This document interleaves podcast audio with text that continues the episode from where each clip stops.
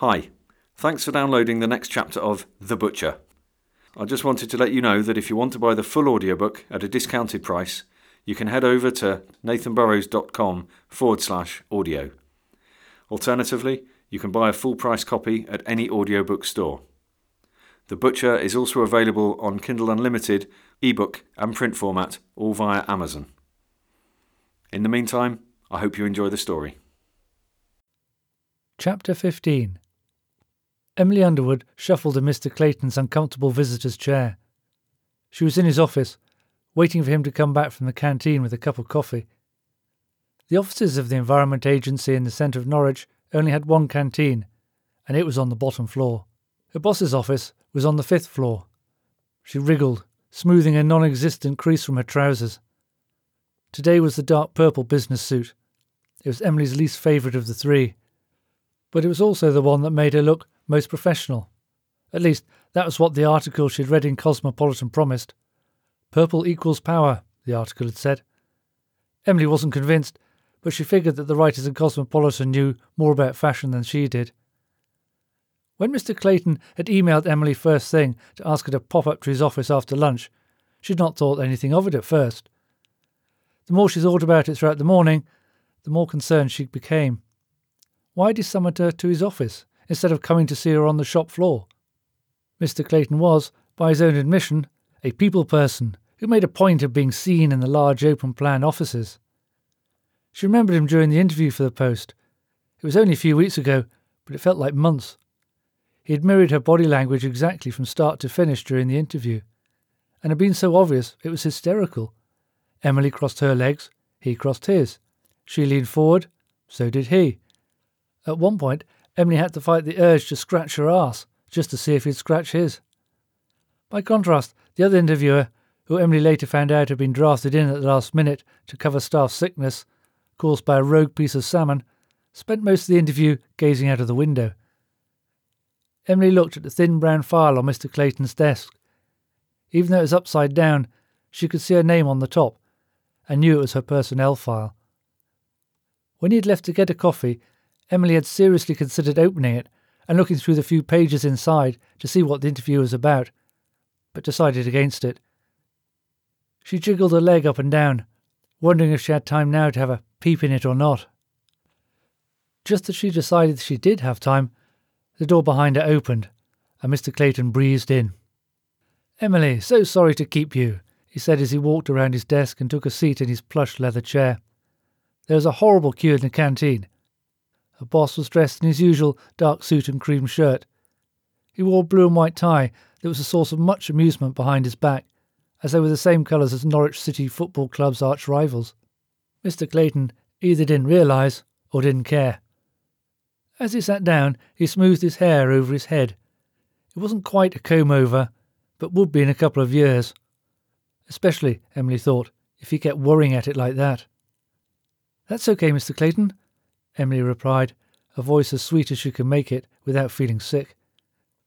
She watched him pick up her personnel file and open it, keeping it angled up so she couldn't see what was inside. So, thank you for coming up to see me, Mr. Clayton said with a smile that lasted for about three seconds. I just wanted to do a quick performance review now that you've been flying solo for a couple of weeks. Emily frowned. She had a performance review already booked in for her three month point. But that was still at least six weeks away. OK, Emily replied, suddenly feeling unsure of herself. She tucked a strand of hair behind her ear and fidgeted again in her chair before sitting upright with her hands on her knees.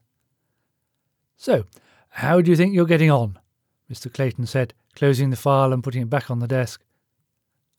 I think I'm doing quite well, all things considered. Emily said with a weak smile. I mean, there's been a couple of hiccups, but nothing serious. Hmm, hiccups, Mr. Clayton replied, echoing Emily's words. Such as what, do you think? Emily paused for a few seconds before replying. Well, there was the kebab van at the football. That one didn't go very well, but that wasn't my fault. Mr. Clayton laughed, but again any sign of humour was short lived. Yes, you could say that. I read your report and the various newspaper articles, he said, and I agree. There wasn't much you could have done about that. Mr. Clayton paused for a second. How about when you visited the cathedral tea rooms? How do you think that inspection went? Emily scrunched up her forehead and tried to remember what had gone wrong on that visit, but she couldn't think of much.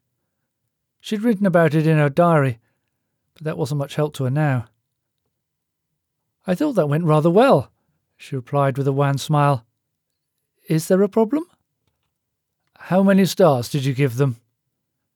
Uh, four, I think, Emily replied.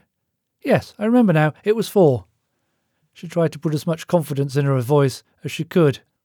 Why only four? Mr. Clayton asked, picking up the file and opening it. The scones. Was there a problem with the scones? The cathedral tea rooms have always had excellent results from our inspections. Mr. Clayton looked at Emily over the file. Yes, there was a problem with them, she replied. Way too much flour. They were disgusting. I tried one and my tongue got stuck to the roof of my mouth. Emily, Mr. Clayton sighed, you can't take stars off because you don't like the scones. Oh, Emily said. OK, sorry. It wasn't just that, though. Do you remember having an argument with the proprietor? Vaguely, Emily thought back to the inspection. She remembered having a bit of a barney with the old chap who was running the place. Yeah, now you come to mention it, we did have a few words. Mr. Clayton glanced at the file before continuing. Did you call him a pompous old arsehole? he asked her. Emily looked in her lap. She had called the old fart that, and worse, so she just nodded her head in reply. Do you remember his name? Emily looked up at the ceiling. What was the man called? Something to do with a chess set. When she remembered his name, she blurted it out. Yes, it was Mr. Bishop. No, Emily, not Mr. Bishop. Mr. Clayton put air quotes around the word Mr. with his fingers. He is the Bishop, the Bishop of Norwich. Ah, Emily replied. There wasn't much she could say to that. Oh dear, I probably shouldn't have said that, should I? Mr. Clayton didn't reply, but continued reading the file. It's not just one complaint, though, Emily. There's quite a few for someone so new to the department, he said, looking at her. Mr. Wong submitted a complaint. He said you were racist towards him. Bollocks, was I? Emily retorted, ignoring Mr. Clayton's startled expression. He chased me with a machete. Did he? Mr. Clayton replied, leafing through the papers in the folder. That's not in your report, and if it's true, do you not think it's worth mentioning? They sat in silence for a few moments, Emily seething. This wasn't fair, none of it. She took a deep breath and let it out through her nose. Emily, listen, Mr. Clayton said. I like you, I really do. There's something about you which is quite captivating. Emily frowned, not sure why I'd chosen that particular word. He hoped he wasn't about to proposition her. There'd been an article in the Eastern Daily News about workplace perverts the other day, which had advised women to report them straight away. Straight after a swift knee to the testicles, Emily had thought at the time. But this can't go on, Emily, so I'm sorry, but I'm going to have to give you a formal warning. Emily felt tears start to prick at her eyes. A formal warning? After three weeks on the job? That would mean she'd get chucked out at a three month review unless she showed, what was it? Significant sustained improvement. Something like that, if she remembered the contract right. She blinked, determined not to cry in front of this man. Try to think of it as a development opportunity, Mr. Clayton said. A chance to prove yourself, okay?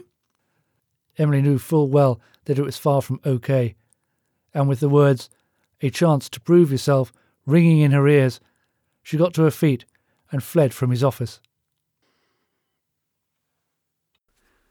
Hi again. Nathan Burrows here. Thanks for listening. Just a quick reminder if you're interested in buying the full audiobook, head to nathanburrows.com forward slash audio or any audiobook store.